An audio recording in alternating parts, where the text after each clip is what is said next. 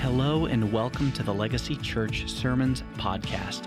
At Legacy Church, we help people find their identity in Jesus and their place in His mission to impact the world through the gospel. We ask that you grab your Bibles, listen up, and we hope that you hear a great word from the Lord today. All right, grab your Bible, turn to Exodus chapter 20. I guess I should have said good morning. That's probably appropriate. Good morning. Good morning to you. Now grab your Bible and turn to Exodus chapter 20 this morning. We're going to pick up right where we left off last week. We're, we're studying the Ten Commandments, and we're really seeking to understand what is the heart of God in the law of God. Why, why did God give the law? Why did He give instructions and rules and directions for living? And as we're looking at this, I, I, I kind of find that we've seen each week that the order is everything. The order is the most vital thing. It's gospel first, and then the law right? God doesn't say, Here are my commands, obey everything that I say, and then I might save you, and then I might accept you, and then you may be near to me.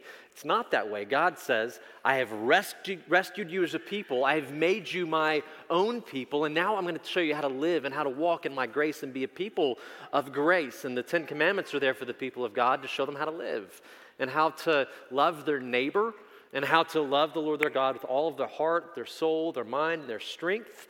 And I've noticed this in the room and outside of the room. I've had some of you come to me. We've had our eyebrows raised a few times already in the study because we've looked at it and we've celebrated that some of us have been very familiar with the Ten Commandments for a long time, and we thought we've understood them pretty well.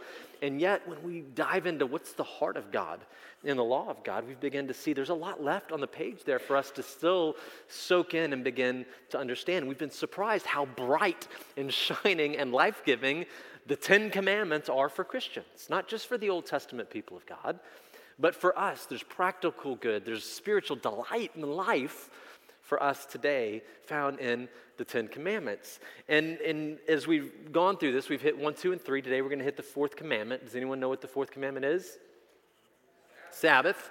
It's about the Sabbath. It's about our need for and God's desire to meet our need for Sabbath rest. And I want to start this morning by reading. It's going to be a long passage, but a passage from a book that I think really nails the point. The book is called Thing, The Way Things Are Working Isn't Working. And it, it's, I think, worth your time this morning. So listen to this, hang with me. The way we're working isn't working. More information than ever is available to us, and the speed of every transaction has increased exponentially, prompting a sense of permanent urgency and endless distraction. We have more customers and clients to please, more emails to answer, more phone calls to return, more tasks to juggle, more meetings to attend, more places to go, and more hours we feel we must work to avoid falling further behind. The technologies that make instant communication possible anywhere, at any time, speed up decision making, they create efficiencies and fuel a truly global marketplace. It's great. But too much of a good thing eventually becomes a bad thing. Left unmanaged and unregulated, these same technologies have the potential to overwhelm us. No matter how much value we produce today, whether it's measured in dollars or sales or goods or widgets, it's never enough. We run faster, we stretch our arms out further, and we stay at work longer and later. We're so busy trying to keep up that we stop noticing we're in a race we can never win. And all this furious activity exacts a series of silent costs on us less capacity for focused attention, less time for any given task, less opportunity to think reflexively or reflectively and long term. When we finally do get home at night, we have less energy for our families, less time to wind down and relax, and fewer hours to sleep. We return to work each morning feeling less rested, less than fully engaged, and less able to focus. It's a vicious cycle that feeds on itself. Even for those who still manage to perform at high levels, there's a cost in overall satisfaction and fulfillment. And the ethic of more, bigger, faster generates value that is somehow narrow, shallow, and short term. More and more, paradoxically, leads to less and less. Can you relate to that at all? I feel exhausted just reading it this morning, right?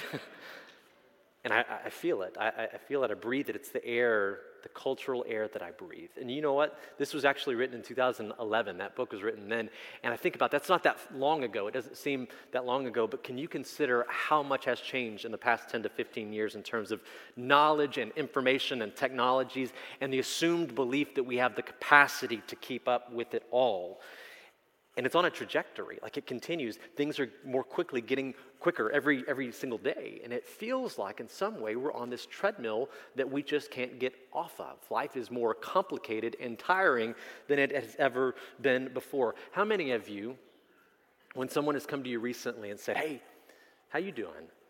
Not like i just i just almost pulled a joey there for a second. I said, how you doing? Not, didn't mean it that way. Let me try that again. Hey how you doing? That's better. How you doing how many of you recently have said, ah, man, I'm just really busy right now? You said that? And you add the right now because it's not just right now, it's all the time. You're always, always that way. How many of you have done that? You done that? How many uh, of you feel like you keep adding more and more to your life and then it never slows down? There's never a less and less season of life. How many of you, when you leave work, then you go to work? You know what I mean? When you leave work, that's when the big work list of things that you have to do the family things, the relationship things, the people things, the home stuff, the volunteer stuff, all of the extracurricular stuff. You have a whole work to, uh, list to do as soon as you get off of work. And some of us, we just don't know how to stop. And, and that's the reason that studies show that over 40% of people get less than the seven hours recommended of sleep. How many of you are in that category? You, you, you struggle to get seven hours of sleep at night, yeah? A lot of us are in that way. Uh, over 60% of people uh, struggle. They struggle with sleep one to two nights a week. They really wrestle in the attempt to fall asleep and stay asleep. Is that you? How many of you at night lay in bed and you have visions of to do lists dancing in your head? Is that your life? Yeah. That's why another study showed that 38, or is it 38% of people, 38% of people have unintentionally fallen asleep in a place in the last month. Have you, have you done that like on the couch or in a chair? I've seen heads nod. Have you done that in traffic at a red light or on the long stretch of highway or at your desk, at work or at school? You know, studies show that 50% of you will fall asleep today during my sermon. And this is a reality that I wake up to every Sunday morning and I, I, I seek to overcome in some measure. We need to rest. We would like to rest. A lot of us have no clue how to rest. And even when we do rest or when we try to rest, when we make an attempt, it's not the kind of rest that really makes us ready to go again. And believe it or not, this isn't like TED Talk, this is the Bible. And God actually says in the Ten Commandments, in the fourth commandment, this is not the life I have for you. This is not the life I made you for. And this is not the good life. It's in the Ten Commandments. I want you to look at Exodus 20, starting in verse 8. Listen to the fourth word of God to his people. 50 days after he brings them out of slavery, out of bondage, and every, every way they lived in bondage for over 400 years. And God says to them, Remember the Sabbath day to keep it holy. Six days you shall labor and do all your work, but the seventh day is a Sabbath of the Lord your God. In it you shall do no work, you or your son or your daughter, your male or your female servant, or your cattle or your sojourner who stays with you. Why? Well, here's one reason why. For in six days the Lord made the heavens and the earth, the sea and all that's in them, and he rested on the seventh day. Therefore the Lord blessed the Sabbath day, and he made it holy, set apart. The word Sabbath means to rest from our labors. Literally, it means intermission. It means to take an intermission in your life. Every seven days, take an intermission in your life. And it's interesting to consider this. This is the longest commandment of the 10 words God has for his people. It's the longest one. It has the most detail to it in, in, in describing it, and it's the one that is referenced most and commented on most throughout the Old Testament. And it is a commandment. It's pronounced, listen, commandment. Commandment. And I only say that because I've heard some of you talking about it and you've pronounced it a little different. You've said suggestion. That's not how you pronounce it. It's not pronounced recommendation or an opinion. It is, you say it with me, ready? One, two, three. Commandment. It's a commandment. And we look at the commandments and we take them pretty gravely seriously. You see, thou shalt not murder. And we go, it's a big deal. We're not going to, I hope, yes, amen? We're not going to do that. It's a very big deal. We take it very ser- seriously. Thou shalt not commit adultery. It's a big deal, right? It's a big deal. But we get to, you shall keep the Sabbath. I say it, you say it. We're like, I mean, yeah, I know it's there. Sabbath. I, I get it, I get it. But, and then we give every reason in the world why it takes a lesser value in our life than thou shalt not commit murder. These aren't placed in order. These aren't placed with, you know, number one commandments, first level, priority one commandments, and then, you know, lessers, if you can get to it. It's a commandment. And today we want to look at why is it so important to God that we would have Sabbath rest, that he would make it a commandment. The fourth word to his people after he has released them, if he has freed them, if he's delivered them miraculously from slavery, why does he make this a command for them? And it won't surprise you this morning. I've got three reasons why I think God has commanded the Sabbath.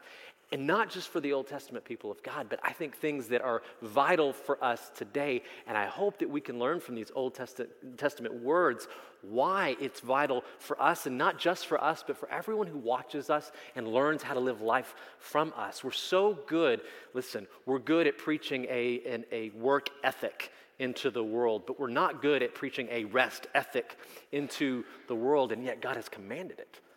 And so I hope today maybe this will help spur us on to just a little bit of obedience towards something that he seems to think is vital for our lives. Here's the first reason. Why did God command the Sabbath? Why did he make it a commandment? He commanded it to remind us, first, of the point and the purpose of our lives. Knowing and enjoying God is the point and the purpose of our life. The point the purpose of our life is to know God and enjoy God. I wasn't sure, so I went to the internet. Ever heard of it? I went to the internet and I typed in, What is the point of life? And the internet had all kinds of answers. Happiness.com is a website, and I'm so happy to find it. But happiness.com says that the point of life has something to do with the things that we achieve that we will be remembered for with our achievements, the things that will leave a legacy that people will say, oh, remember that guy, he, he did this in his days. Our, our happiness uh, is contingent upon understanding the point of our life is to achieve. Number two, it's the problems that we solve in our life. That's key in understanding what's the point of your life. What problems will you solve in your days? And the third thing that it suggested is being very active and active in the right things which is all sounds like very good advice. You go online, you type in what's the point of life, and you get those three things the things that you achieve that you will be remembered for, the problems that you will face and, and solve in your life, and being very active in the right things. Sounds like very good advice. And if not, you know, for any other contrast or word, then I might just build my life upon those three things. But when I come to the Bible and I begin in the beginning, which is a good place to start, what I find is God created the heavens and the earth and everything in it. You find it it says, There was nothing, the earth was void, and God spoke, and out of who He is and His power and His glory, He separated the waters, He created the land, He created the, everything that's in the land the sun, the moon, the, the day, the night. That means God created time. There was timelessness. God created the idea of time and of seasons, and then He filled the earth with every kind of plant and every kind of animal imaginable, and the pinnacle of creation, He creates man and woman. God says, God, who is Trinity, says, Let us make in our image man. Male and female, he created them. And God speaks to the first of mankind, to Adam and to Eve, and he says, Welcome to earth. I made all of this for you. Look at everything that I have done. This is going to be wonderful. You're going to fill the earth. You're going to be fruitful and multiply. You're going to steward all of the things that I have made. It will be a delight to you. But first, first things first, before you get to work, do you know what God does next? Genesis 2, verse 1 The heavens and the earth were completed and all their hosts. By the seventh day, God completed his work which he had done, and he rested on the seventh day from all of his work which he had done. And I wonder if you see this or if you've noticed it before. God's last day is mankind's what? First day. First day is Sabbath. The first experience on earth for, for mankind is Sabbath. God says, Look, I have made you. You're fresh and you're new, and I've made all of these wonderful things for you. I've given you a place and a thing to do, but first things first, why don't you take the day off? Why don't you just take a day off and rest with me? And enjoy. Let's enjoy the day together. And I want you to see everything that I've done. I want you to, to take a good look at the work of my hands. Let's commemorate this day. Let's celebrate this day together. Adam and Eve's first day was a Sabbath day. They didn't earn a rest.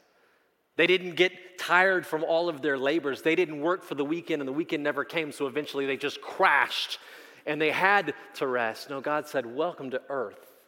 There's going to be work for you to do. There'll be plenty for you to do in your days. But first and foremost, before anything else is done, take a day off.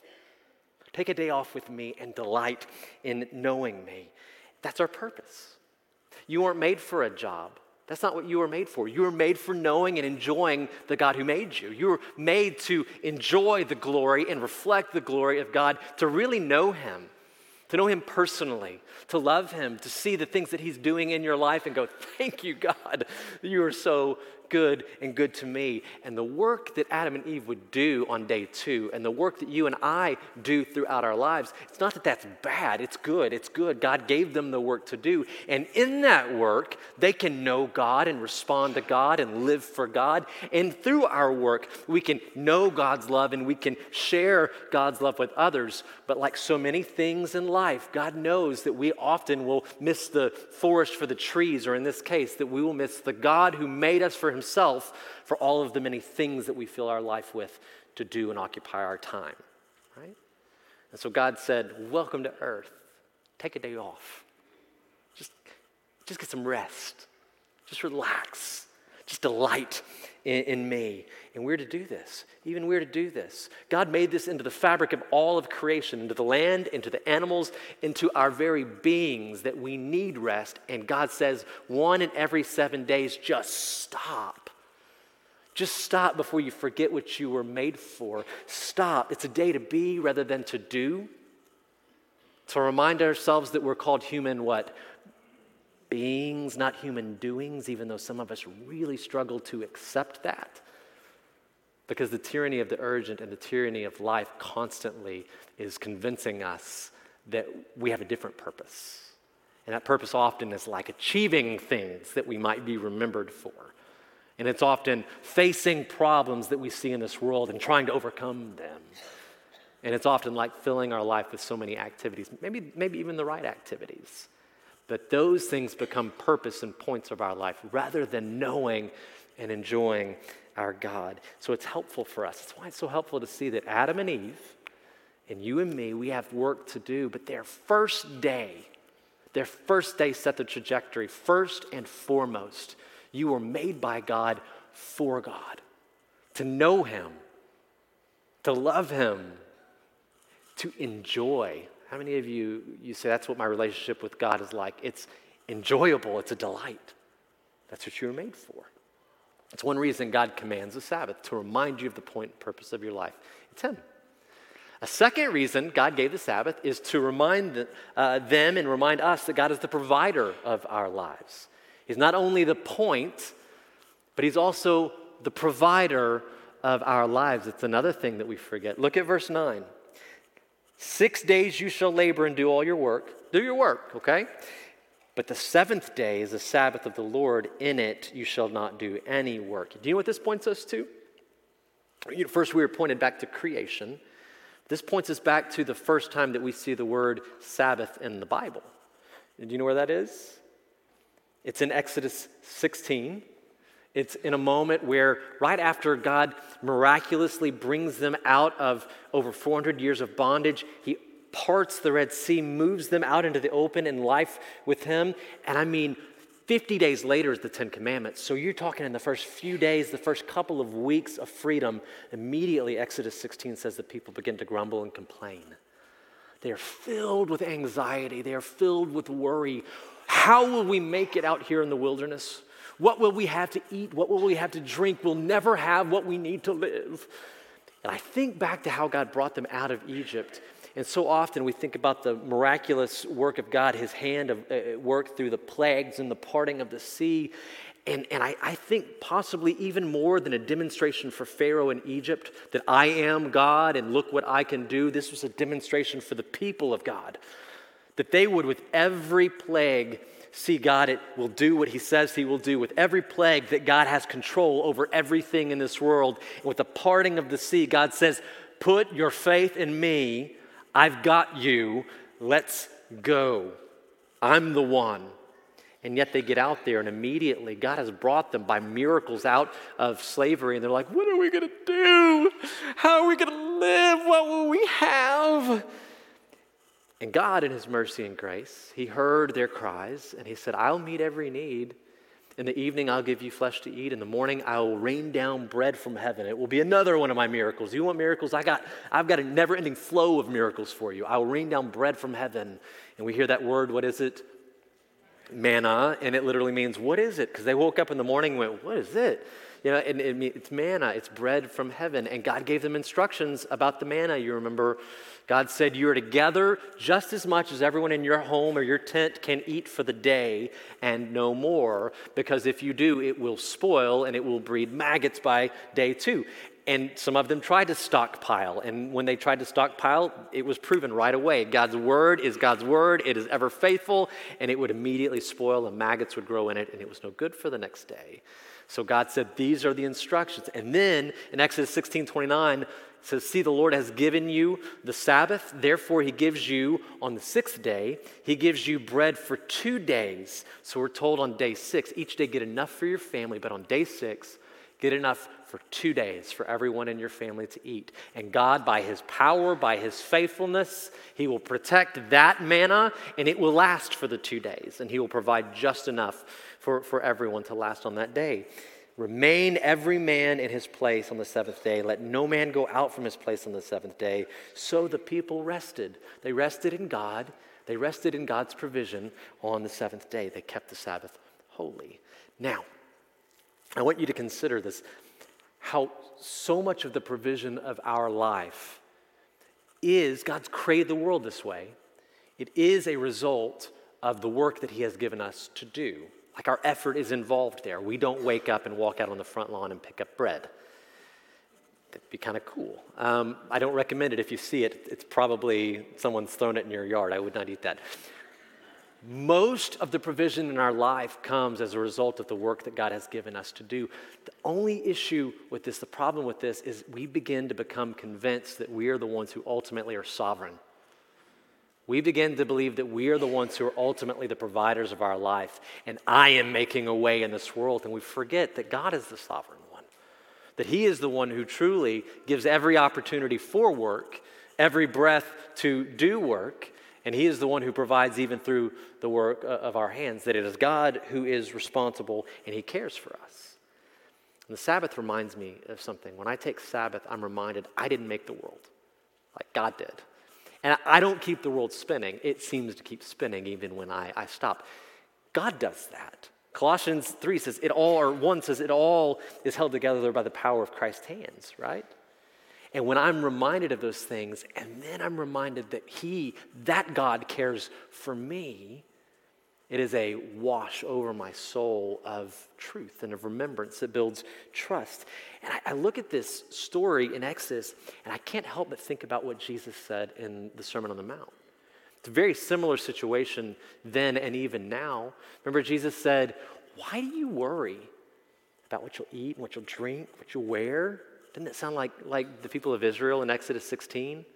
Why do you worry about all of these things? The Gentiles seek these things eagerly, but your Father in heaven knows what you need, knows what you need, and meets all of your needs. So seek first his kingdom, seek first his righteousness. In other words, take time with the Lord, put your focus on the Lord, seek delight in the Lord, seek relationship with the Lord, and trust all these things will be added to you. You see how that is so similar to the same old problem that Israel was experiencing in the first couple of weeks outside of, of Egypt. Seek first his kingdom and trust. God will provide for you. God commanded the Sabbath to them. And in the way that he did so, it is to remind them that he bears the full responsibility for the good and the provision in, in their life. Sabbath, when we take it, is this countercultural declaration that says, I don't rest because everything is done. I don't rest because everything is in the palm of my hand. I rest because everything is in the palm of God's hand. And He says to rest in Him. And I know His promise is good when He says He will take care of me. And I trust His promises. It's not, it's not you know, in, in the world's way of thinking. It's not logical, it's not reasonable, but in the spiritual way of thinking, if God is sure He has made everything, He keeps everything spinning, and He says, You rest in me, trust me, I will take care of you. It's very reasonable then for me to stop and say, No, I, I rest because God says, This is good, He'll provide for me. It's the second reason God commands us to Sabbath. Third reason God commands us to take Sabbath, the why, is to remind us that God is the Savior of our lives. He, he's the point of our life, He's the provider in our life. He's also the Savior, the Savior of our lives. You, you probably know this, but Exodus 20 is like almost completely duplicated, replicated in Deuteronomy 5.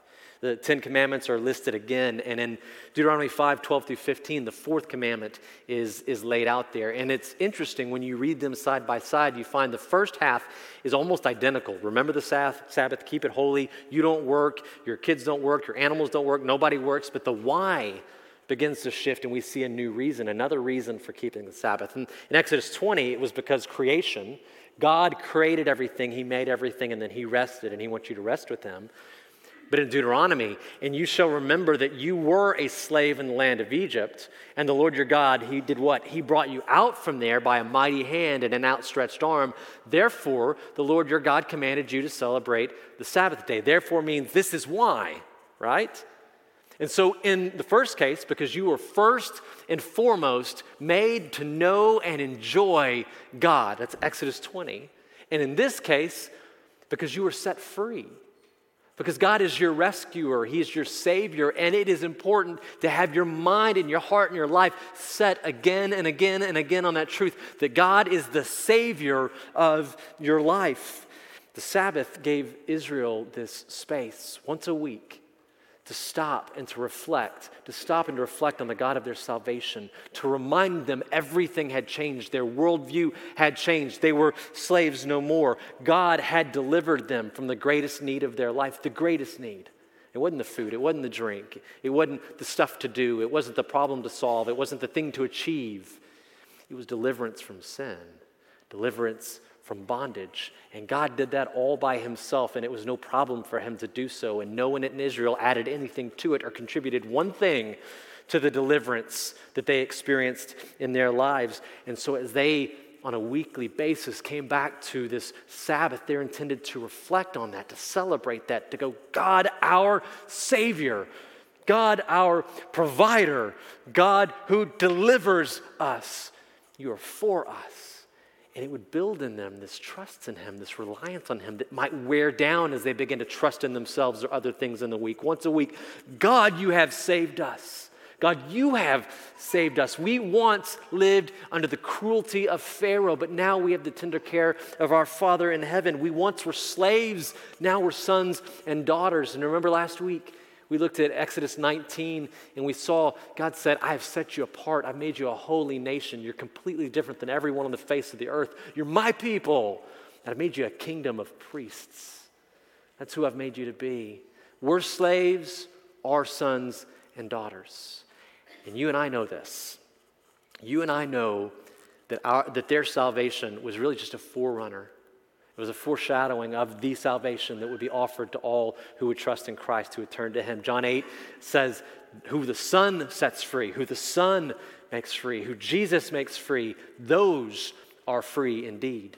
And we spent a long time in Romans 8 earlier this year, delighting in it, learning from it, drinking from the well. And it said, The law of the Spirit of life in Christ Jesus has set you free from the law of sin and death. And then we're told, For you have not received a spirit of slavery leading to fearfulness again. No, you have received a spirit of adoption as sons by which we cry out, Abba, Father. And so, in the same way that this command was originally given to the people of Israel, that they would just stop and they would look at the God of their salvation and they would turn to him. So Jesus was sent. He was sent to us to command our attention that we would stop trying to save ourselves by our labors. Jesus was sent to give us rest. You want to hear the gospel in five words? I will give you rest. Is that the best gospel presentation I've ever heard in my life? Jesus said, For all of you who are burdened and heavy laden, all of you who are filled with anxiety, all of you who are just going and going and going, and you can't see light and you feel like there's no oxygen left in the world, come to me. I will give you rest. And the point is that Jesus himself is the Sabbath. Jesus himself is the Sabbath. And salvation is simply resting in remembering and resting in his resurrection. That's Sabbath for us. This is our Sabbath truth today. You and I need to stop thinking like slaves and start thinking like sons and daughters. God gave the Sabbath for you, for me. He gave it to us for our good.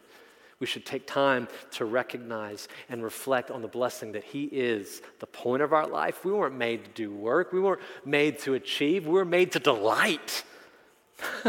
We're, were made to know God and enjoy Him. That's the, the whole point of it. The entire point of your life is to know God and enjoy Him forever. He's the provider of your life. Yeah, we work. Yeah, we do things. Yes, it, it, it is an opportunity God gives us to, to share in the experience that He has given us on earth. But it's God who, who meets the need, it's God who provides for us, and it's God who saves us, it's God who rescues us. It's God who delivers us. It's God who we don't earn acceptance, we receive. We receive the delight and the acceptance of our Father in heaven through Jesus Christ, right? Okay, so what do we do with the fourth commandment? What should it look like in our life to keep the fourth commandment? I'll answer that by looking first how does Jesus treat the fourth commandment? And some of you may say, well, forgive me, I, I kind of remember from Sunday school, didn't Jesus like blow off the fourth commandment? Kind of feels like he flounced it, like he was stepping all over it all the time. He was being accused of breaking the Sabbath, wasn't he? Well, Luke 6, 1 through 11 is, is one of the big moments in this story. It, it's that Lord of the Sabbath moment. Remember this? Jesus and his disciples are walking along a field, and his disciples are breaking off the heads of grain, crushing it in their hands, and, and eating as they go. And in one of the 39 religious regulations that the Pharisees had created, Pharisees had invented to try to enforce the fourth commandment, was you can't reap grain. And so they were caught popping the heads off of grain and eating it, and the Pharisees came to Jesus and said, You guys are breaking the Sabbath. And notice what Jesus first he didn't do is he didn't actually break the Sabbath. They broke the Pharisees' interpretation of the Sabbath, and they couldn't stand that. That bothered them to all get out, and so they began criticizing and condemning. And what did Jesus say? Well, first, he didn't say, No, we didn't. And he didn't get into a religious debate. no, we didn't. We didn't do that because you made that rule up. Jesus didn't get into a religious debate with them. Jesus didn't say, well, that one isn't really commandment, it's suggestion, and I'm, you know, not doing it today. He didn't abolish it. He said, I didn't come to abolish the law, but to fulfill it, right? What did he say? He said, I'm the Lord of the Sabbath. in, in, other words, and I think sometimes we've read that and gone, I'm above the Sabbath. He didn't say, I am the Lord and the Sabbath is nothing. He says, No, I'm the Lord of the Sabbath. In other words, I'm all about the Sabbath life. Man, the, the Sabbath it's all about me, right? And do you know what Jesus did every other time that he broke the Sabbath that we read about in the Gospels? I looked it up in case you didn't know. Check this out. Seven times that we find Jesus breaking the Sabbath. Mark 1 29, uh, he breaks the Sabbath when he, the, their, their interpretation, these Sabbath adjacent rules they made up, when he heals Peter's mother in law. Mark 3, he heals a man's withered hand on the Sabbath. John 9, he gives sight to a man who was born blind on the Sabbath. Luke 13, he's healing a crippled woman in the synagogue on the Sabbath. Luke 14, he's healing a man with a condition called dropsy uh, at a Pharisee's house on the Sabbath. Mark 1, 21 through 28, he's casting out a demon of a man who had been demon possessed on the Sabbath. John 5, he's healing the lame man by the pool of Bethesda on the Sabbath. Did you notice the trend of what Jesus likes to do on the Sabbath? Yeah. Jesus loves to heal people and bring wholeness to their life and to the world on the Sabbath. That's what the Lord of the Sabbath loves to do on the Sabbath, right? Jesus loves to bring healing and wholeness to people who need it on the Sabbath. We need to take the Sabbath to receive healing and wholeness from Jesus, who is the Lord of the Sabbath. The Sabbath reminds me Jesus wants to bring the shalom of God, that things would be just as they should be in your life, in your soul, in your mind, in your heart, that things would be just as God intends them. And we really need the Sabbath in order to focus and to receive that healing and wholeness that Jesus has for us. Now, throughout this series so far, we've already been talking about things like what if I've been set free, but I don't feel free? Or, you know, my spirit is willing, but my flesh is, is so weak. So, what if you and I find ourselves in the condition on Sunday afternoon or Monday morning where we go, I'm in Christ, I love Jesus, I even heard the word of God yesterday, but I don't feel healed or whole. I am so busy, and it's not just right now, if I'm honest, it's all the time. I'm consumed with achieving and accomplishing and fulfilling and solving and doing. I'm so busy, I can't see straight, I can't breathe. I feel oppressed by all the stuff that is on my shoulders that must be done. I'm so busy, I can't even. And you fill in the blank with some life giving things, some deeply important, valuable thing that you and, I, you and I both know that we need, but we just can't get there and we feel oppressed and we feel crushed. What do we, what do, we do? Well, it seems God has wired the Sabbath, wired us for Sabbath for that very reason. That is the reason that Sabbath is given. That is the reason that God, in everything that He made, He wired everything that He created with a need to receive Sabbath from His own nature. God is a Sabbath giving God who restores, who heals, who gives life and light to mankind, to the earth, to everything that He has made. And when we Sabbath, that's the thing He gives us. He gives us Himself. He gives us Himself. Not stuff, He gives us of Himself. So, what do we do? Because I don't know if you noticed this, it doesn't tell us what to do. God didn't tell Israel, so here's the five things you need to do on the Sabbath, which would be very helpful for me. It's how I'm wired. Just give me the checklist so I can get the stuff done, and then we can put the Sabbath away and get back to real life. He didn't do that. He didn't tell them what to do. He told them what not to do. He said, Don't work.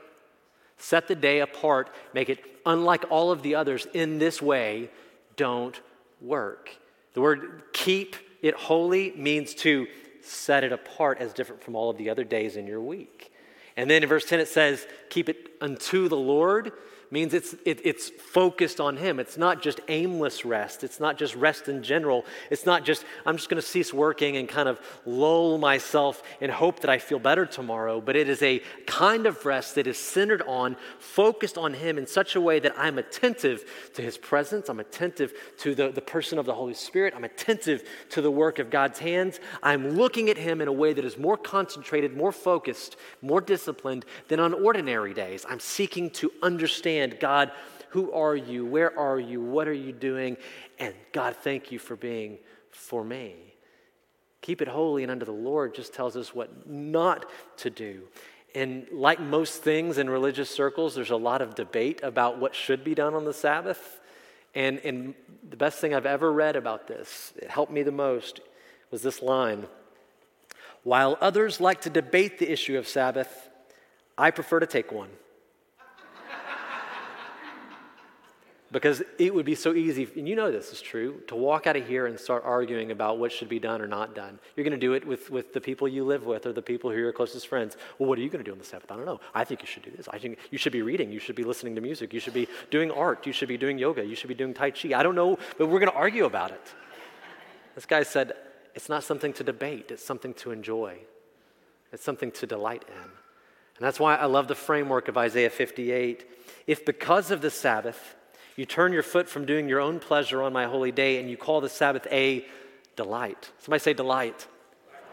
Yeah, you call the Sabbath a delight, the holy day of the Lord honorable, and honor it, desisting from your own ways, from seeking your own pleasure and speaking your own word. Then you will take delight.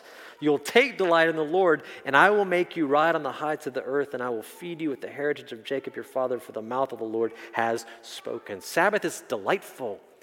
It's not productive, it's not effective, it's not useful, it's delightful. And it shouldn't be measured or cherished by how much I accomplished or how many things got done. It should be measured and cherished as a delight in and of itself. It's not a means to an end. There are byproducts of having a good Sabbath. But that's not what it's about. It is the beginning and the end in and of itself. How so? In the beginning, on the very first day, it was Sabbath. And in the end, when Jesus returns, guess what? Nothing but Sabbath. Delight in the Lord. Delight and wholeness and healing in the Lord. All of the troubles of this world taken away. All of the glory seen for what it is in God. So every time that we keep Sabbath, what do we do? We root ourselves in our beginning and our end. We root ourselves in our point and our final, our final purpose. We anticipate the Sabbath that is to come. So I'll leave you with this something to ponder. I think a lot of us have forgotten how to just sit with God. And I think a lot of us never learned how to just sit with God. Just, just sit with Him. We don't even know how to just sit with ourselves without scrolling. It's funny, but I mean, did, how many of you got your, your alert from Apple this morning of your screen time? Did you get that? I get mine on Sunday mornings. That's my, my weekly repentance session, right? we don't know how to sit with ourselves. We don't know how to just sit with God. But take hope Hebrews 4 9 says, There remains a Sabbath for the people of God. There remains for you a Sabbath rest. There's one there for you. For the one who has entered into his rest, Christ's rest, has himself also rested from his works, his pursuits, his proving himself, just as God did from his. We're told, therefore, let us be diligent. Let us pursue this. Let us make our aim to really embrace that rest so that no one will fall through uh, following the same example of disobedience so that we won't fall into believing once again that life is about the things we accomplish, the things we achieve, the problems that we solve, the reputation that we build, or having busy, busy, busy lives. Let's be diligent to pursue this delight in God. I'll give you two questions to think on. Take a picture of this as they come up. The first is what can you begin to do to make Sabbath? Rest a delight and a priority, not an obligation that steals life from you. You've seen this. All of the Ten Commandments, they weren't there to steal life, but to create a space in which life can flourish. What can you begin to do to make Sabbath rest a delight and priority? And the second question how can I disconnect? How can I take an intermission from the busyness of life in order to enjoy the Lord? That your relationship with God wouldn't be one of, though He is our master, that it wouldn't be marked mostly by, oh, yes, Master, oh, yes, Master, whatever you say, Master, serving the Lord, which those things are true, but even more so, we're called sons and daughters of the living God. How can we delight in being his children? Let me pray for you. Father, we come as a people who are obsessed with busy. We are slaves to busy. We, we, I mean, Lord, we have worshiped busy. We've made an idol of busy. We, we, I mean, all of these commandments, we've taken your name in vain by being too busy. If we want to represent who we are by how much of our life is lived, we wouldn't call ourselves Christians, but we'd call ourselves just busy. Help us to see that this command is a command of grace and love. It's a welcoming command that really roots us in, in who we worship, who made us, who saves us, who cares for us.